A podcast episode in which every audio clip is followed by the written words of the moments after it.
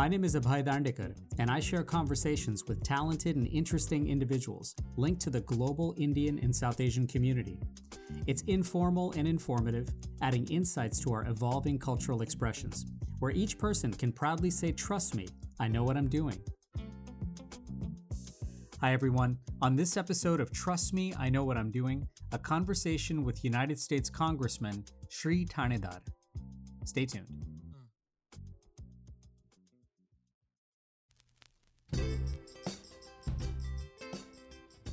So, in taking ownership of my background and who I am, where I was raised and where I call home, and why I'm an active participant in my community and neighborhood, I'm really proud to call myself an Indian American. Sure, there are lots of other components and labels to my identity, but I do take a lot of pride and comfort in knowing that my own existence has been possible because of the ongoing success of the American experiment. And speaking of experimenting, thank you so much for listening to this and sharing it with your friends and family, for rating, downloading, and subscribing wherever you get your podcasts, and for following us on social media at Dr. Abhay Dandekar. Now, while there's much to grapple with as far as repairing and mending and dismantling, the American experiment and experience has largely been fueled and built on immigrant stories of resilience and self determination, of seeking and finding opportunity, of persistence for success, and of dedication to a cause. And among these signature American stories is that of newly elected United States Congressman Shri Thanedar. Shri is originally from Belgavi in Maharashtra, India, where he grew up in a large, poor family, working long hours and many odd jobs to help make ends meet while still in school. He came to the US to Ohio to get his PhD in chemistry, working and then embarking on a career in entrepreneurship in Michigan. And like many immigrants, his story has been fascinating, heartbreaking, and with the many peaks and valleys of his own American journey. From sustaining financial hardships and poverty to operating a successful business enterprise and creating hundreds of jobs. From personal and family tragedy, as his first wife suffered from depression and ultimately took her own life, leaving Shri to raise his sons, to remarrying and savoring the joys of family life as a husband, father, and grandfather. By the way, if you have a chance, please read Shri's amazing memoir, both in Marathi as Hi Shri Chi Icha and in English as The Blue Suitcase. Now, several years ago, Shri retired from his business activities and, inspired by Dr. Martin Luther King Jr., turned his attention to a life of public service, aiming to fight against social, racial, and economic injustice and create new ladders of opportunity for communities in Michigan. After an unsuccessful bid for governor in 2018, Shri was elected to the Michigan State House in 2020, and this past November was elected to the United States Congress as the Democratic representative of Michigan's 13th district, serving portions of Detroit and its suburbs. We talked about the road he's traveled, about his priorities and optimism as an elected leader, about how a district with a majority of black voters were compelled by Shri's values and vision. But I first wanted to know whether he noted any real surprises or lessons while campaigning. Well, this is an exciting time. Uh, you know, as you know, back in 2018, I ran for governor of right. uh, Michigan. And that was right after running uh, small businesses for 25 years. So I thought if I can run a successful business, I could run a state. Uh, and that's the reason why I decided to run for governor. And I did not win that election, even though more than 200,000 people chose me to be their governor. Yeah. But then after that, I said, I'm not going to go back to business. Uh, there is a reason why I entered public service, and that's to help people, help others achieve their American dream, like I have been able to achieve mine. So I became a, a state representative yeah. in the Michigan House for the last two years. And then when the congressional position opened up, uh, I felt uh, that this will allow me to serve even more people. I represent now 750,000 people in my district. And uh, so, with that, I ran for this election. There were eight other candidates who ran against me. It was a very, very hard fought election. You know, I had to campaign all across the district. It's a very diverse district. Yeah. And uh, we succeeded uh, uh, barely. We got about 28% of the votes, and my opponent, closest opponent, got 23%. And, uh, you know, I learned that um, what matters is uh, people's trust. Mm. And the more I told them about who I am, not only my successes, but a lot of my failures and concerns, and what, what my passion about helping others, my struggles through uh, poverty growing up, the hardship I had when I lost uh, my first wife and mother to my children to uh, mental health related uh, illness. And the times when I raised my young uh, boys as a single father. Sure. Uh, so, so the more people knew about me, the, and the hardship that I have overcome, the more uh, they felt trust in me, even though, you know, I look very different. Uh, this right. is a 60% African American district. I look different, I spoke differently. I'm an immigrant, came from, when I was 24 years old from a country far away. And yet the people trusted me. And that was, that meant a lot to me. Yeah. And I wonder if the more your vulnerabilities and your transparency were obvious to them, that it became sort of a nice human connection for more and more people as they as they got to know you better. Uh, th- th- that's right. Yeah, you know, and there is not a lot of trust in the political process. Right. uh, in yeah. fact, uh, the approval rating for Congress is about 18%. So, uh, you know, people haven't had the trust in the political system. You know, many people have given up on the fact that this political system uh, can be equitable, make a change and make a difference in their lives. Right. And people are always looking for somebody they can trust that who is in it for a good reason and not to just enrich or be famous, but actually want to help people and make a difference in people's lives. I, I imagine that that in that same sentiment, the victory, especially given the backdrop of running for governor in public service as a state elected representative, and now the victory in Congress, it, it must have surely lifted a weight off your shoulders. But now there's the weight, of course, of executing and acting and really delivering on behalf of your constituents. Is that pivot now itself a challenge to now deliver? And is it is it the product perhaps of the same way that you've been able to garner your experiences in business and even in running a campaign? Absolutely. Uh, now, I'm one member in a house of 435 uh, representatives from all over America. Uh, we have a two party system currently in the US House. Uh, the other party has won a narrow majority, so they control a lot of the processes. So given that, uh, it's a challenge. Uh, it's, a, it's, a, it's a responsibility that I don't take it lightly. At the same time, uh, is there's a lot that needs to be done. You know, uh, our infrastructure is in bad shape. Our education system uh, does not provide the same quality education uh, in my district as some of the affluent suburbs have. They the affluent suburbs have so much better schooling system. Yeah. And that should not be the case.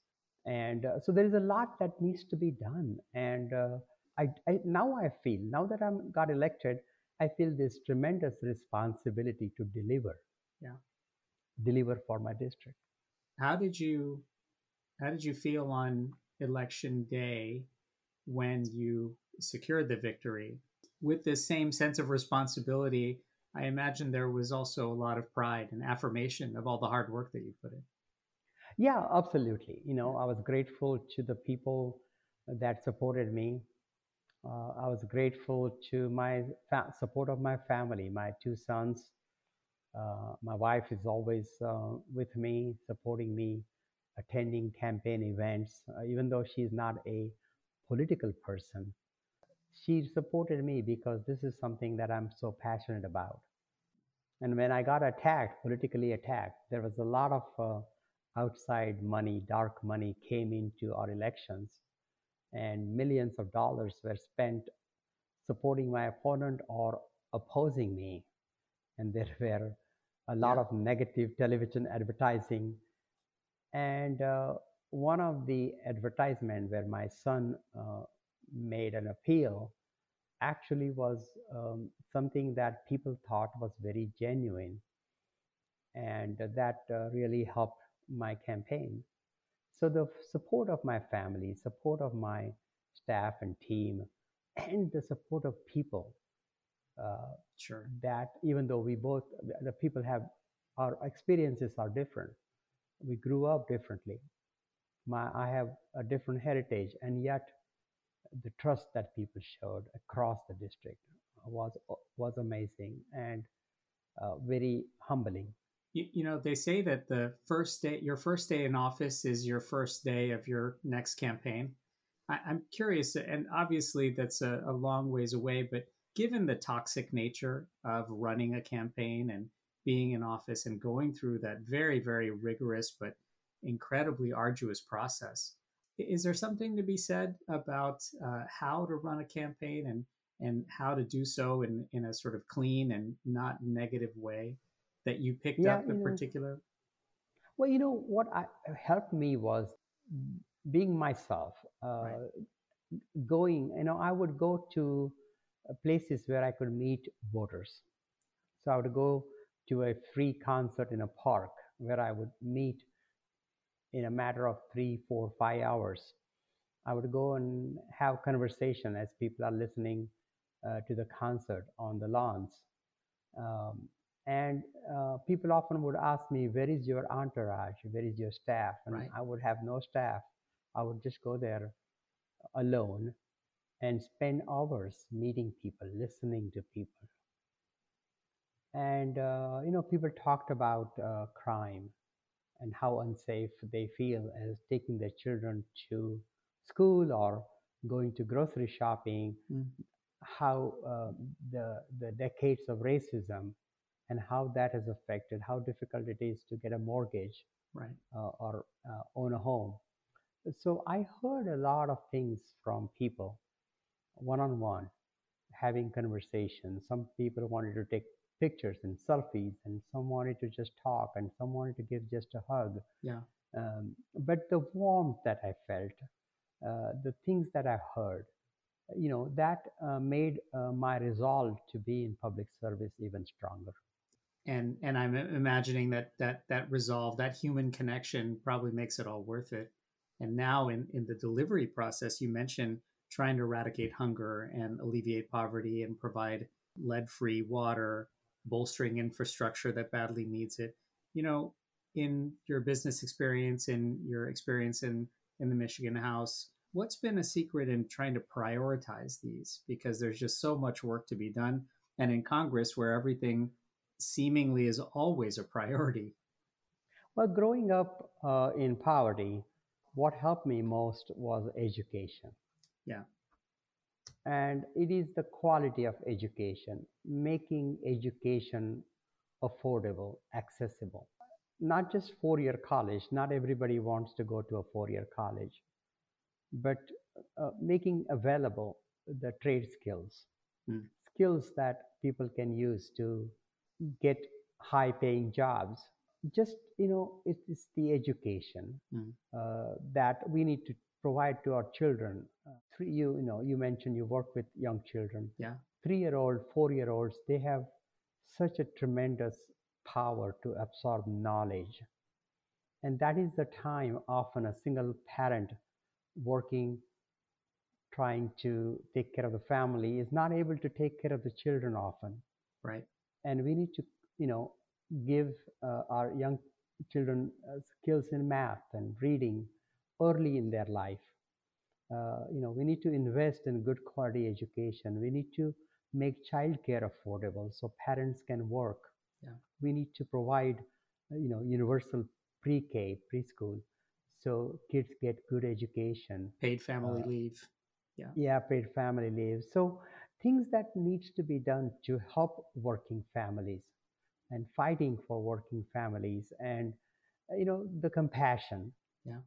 and uh, the vision to uh, long-term vision if we invest in our children now uh, it will pay dividends not only it's a morally right thing to do but even from a dollars and cents point of view uh, you know we our economy will grow so much if we invest in trade education if we make public education cost free if we give our children early you know universal pre-k early childhood education there's a lot of things we could do in education as an investment uh, you know that will grow our economy multifold You're listening to Trust Me, I Know What I'm Doing. After a quick break, we'll come back to our conversation with Congressman Shri Thanedar.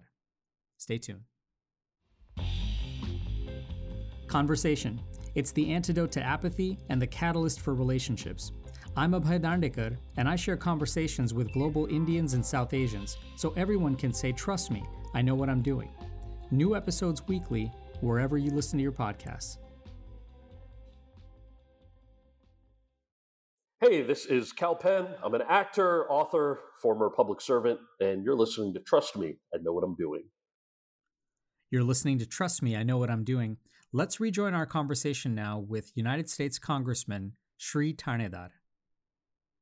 Even with that, prioritizing education and all the things that therefore blossom from that, sometimes even as we fight and advocate and promote these kinds of priorities, we don't always win. And in the sense that there's where compromise is involved. H- how do you aim to handle reaching across the aisle and working through setbacks or losses and compromising and and how do you hope your constituents will respond to sometimes not always winning well especially in a divided government especially when we have two party system especially when my party is in minority Yeah. uh, you know uh, we cannot always make big bold uh, changes and we have to accept that.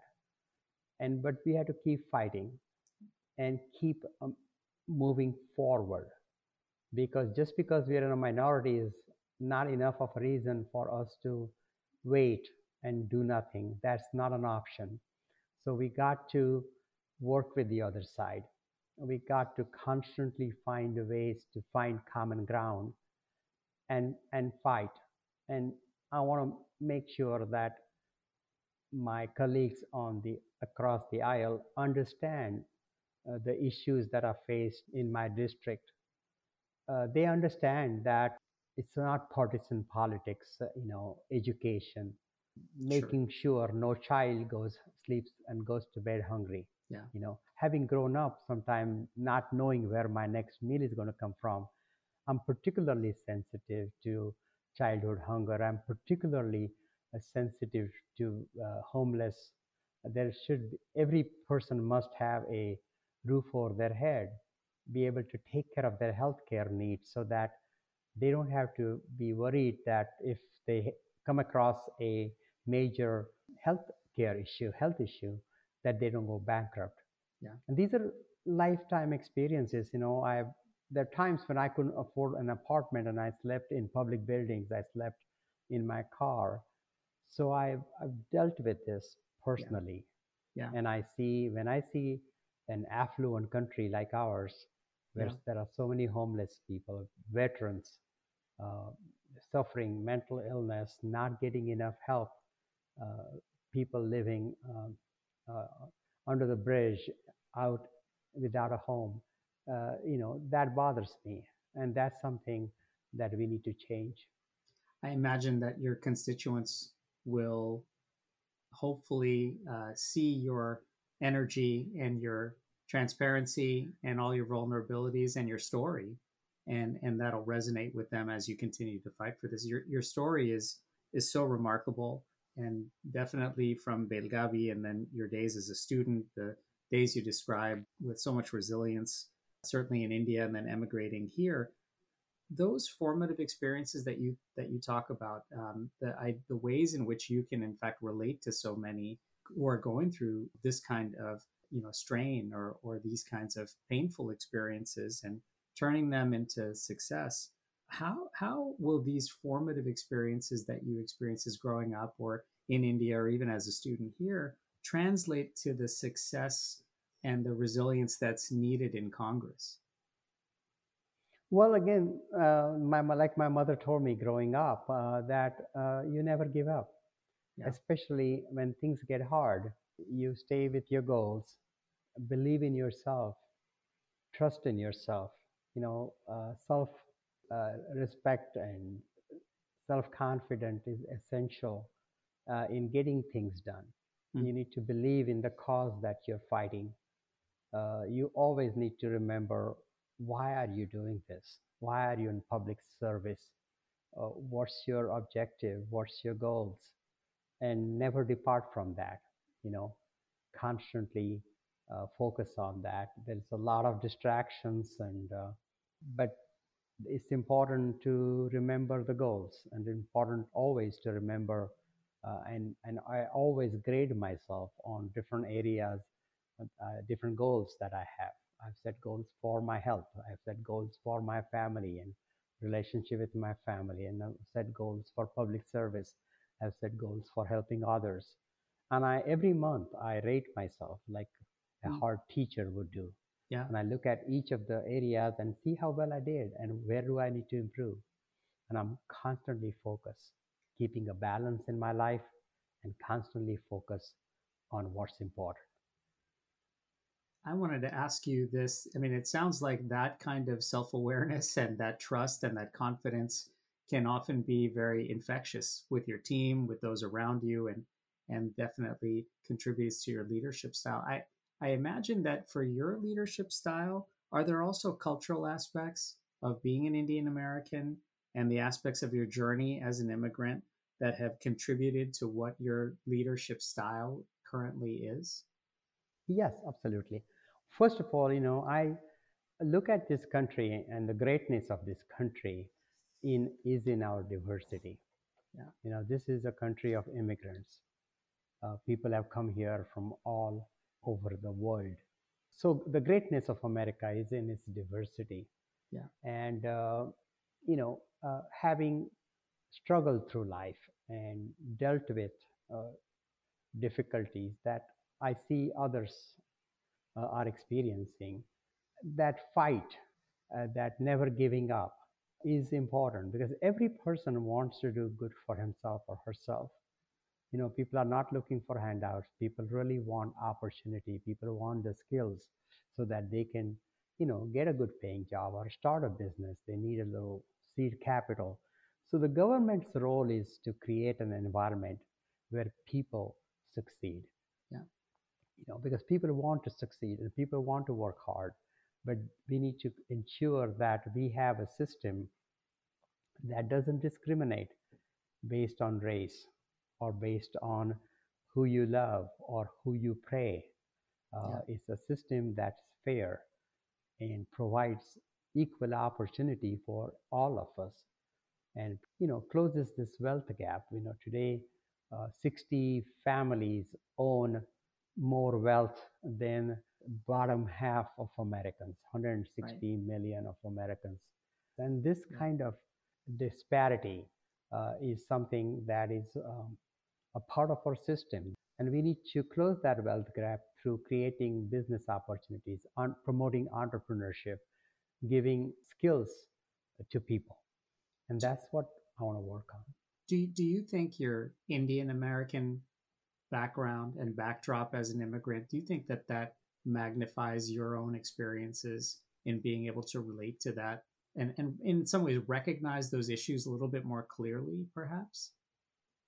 Uh, it's more about being an immigrant, having seen the world, uh, lived in different cultures, yeah, uh, met people of different background, uh, different religions, and different um, uh, ethnicity, different, you know, so that kind of made having experienced that life experiences broadened my mind and broadened my horizon. It opened up to Uh, for example, the issues the LGBTQ faces. Yeah. And, and, you know, I, I became more sensitive to uh, the needs of uh, people and of different religions. I became more sensitive to people who have different lifestyles. To be, I became more accepting, and that's more has to do with my own experiences in life. Yeah. And um, the struggles that I have, and the people that I have met, and who have influenced me. You'll be the fifth U.S. Congress member, proudly of Indian origin and background. I'm curious what you think this means to the greater Indian American or South Asian American community as as it goes forward and becomes an even you know as it goes forward in in the general Amer- larger American community. Well, you know, look, I came to America when I was 24 years old, primarily for economic empowerment, primarily to uh, pull my family out of poverty uh, through business ownership, getting education. So many of the immigrants, including the Indian Americans, come here because of economic benefits, and nothing wrong with that. But then once we achieve those economic goals, at some point, accumulating wealth beyond what your needs are uh, doesn't really make any sense. Mm. And we are part of this great nation uh, we call America. Yeah. And uh, part of the success of America is not only the economic power of, but also our social uh, power. And it's important for immigrants to be part of this mainstream, Mm. not just becoming good professionals. We- have great doctors, we have great business people, we have you know great teachers, educators in the Indian American community, in the immigrant community. But at the same time, we need to get into the mainstream in the political process through Yeah. government. We can change lives of people. We need to be more giving to the community. Like I, when I went across Michigan and I saw uh, people were deprived of um, the American dream because of racism. Yeah. People were deprived of the American dream because of economic disparities. Um, it is time for us to not just take from this country, but also give to this country and give to the people of this great country. Uh, and that is uh, what I think uh, needs to happen even more. It's happening to some extent, but it needs to happen even more. I wonder if that idea of being an immigrant, being an Indian American, being a South Asian American, and giving. I wonder if Yeah. that right now is really the kind of patriotism that this country needs. Absolutely. And, you know, in my case, I felt that I owe that to this great country of ours. Yeah. You know, that's a debt that I owe for for what this country has offered me. Sure. You know, I I came uh, uh, with nothing. You know, I came, I grew up, uh, you know, across the world, and yet this country, uh, you know, welcomed me, provided opportunities for me, and I felt that uh, it is my turn now to give back. You're listening to Trust Me, I Know What I'm Doing. After a quick break, we'll come back to our conversation with Congressman Shri Thanedar. Stay tuned.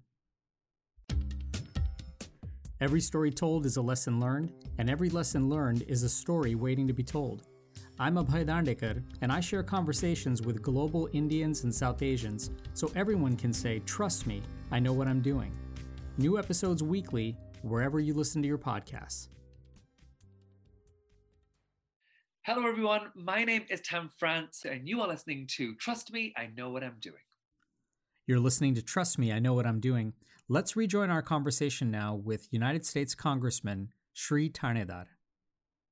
As as someone who describes this so so beautifully and has written about it, you've lived through these experiences. You serve neighborhoods in the communities of Detroit, Michigan, that, as you mentioned, are predominantly and culturally very, very rich in African American and Black American history.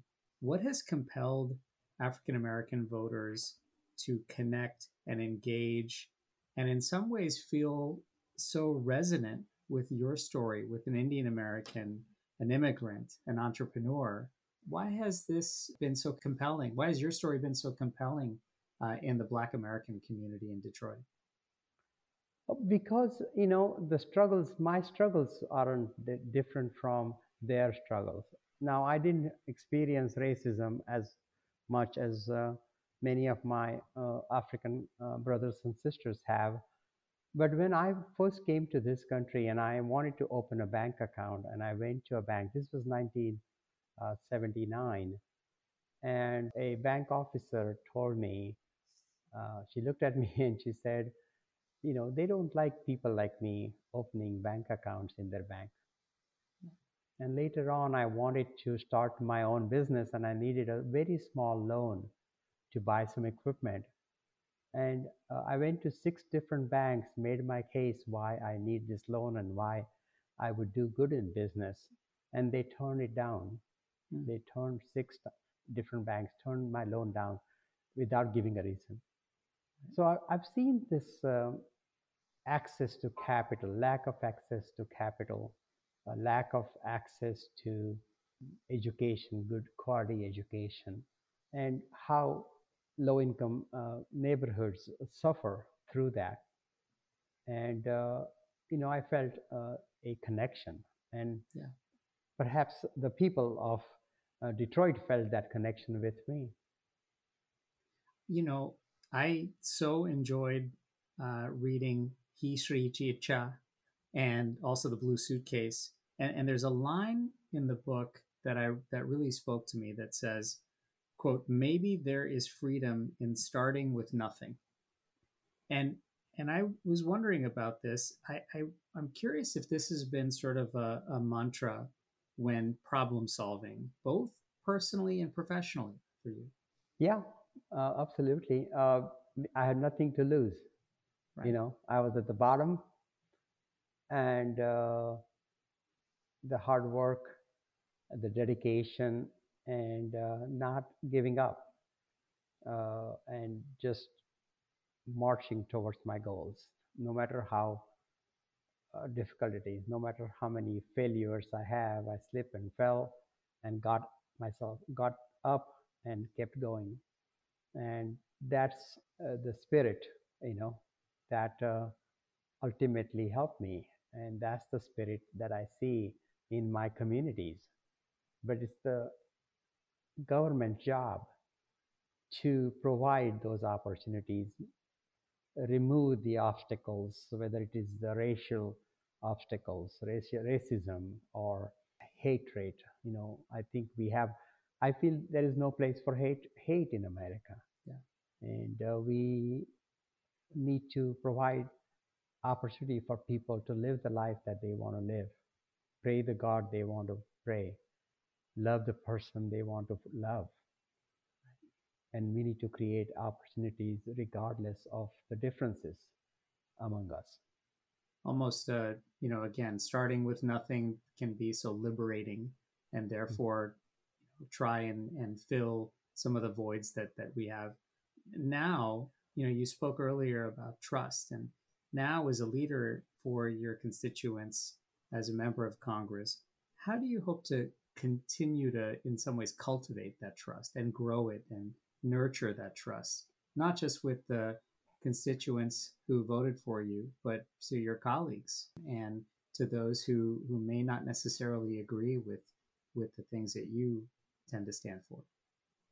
And it's, it's only through my work, yeah. you know, uh, only through my passion to serve and uh, my sincerity and uh, my uh, true intentions, honest intentions.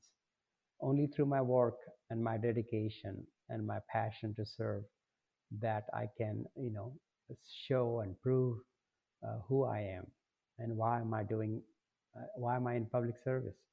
What, what do I want to achieve? And what motivates me to get up every day and work for the people and when people, my colleagues, see that, uh, you know, I, I, make friends, I make uh, part, become a part of a team to make things happen because ultimately, one representative, one person cannot do things on his or her own. You know, I need to build a team of like-minded um, members of Congress to move a bill to make a difference in people's lives, and that's what I do every day. I know you recently went to Washington for some orientation as a newly elected Congress member. I'm curious what your reflections were from from those days. Uh, was there a sense of history? Was there a sense of, of real patriotic pride? Um, how did how did those weeks uh, feel to you?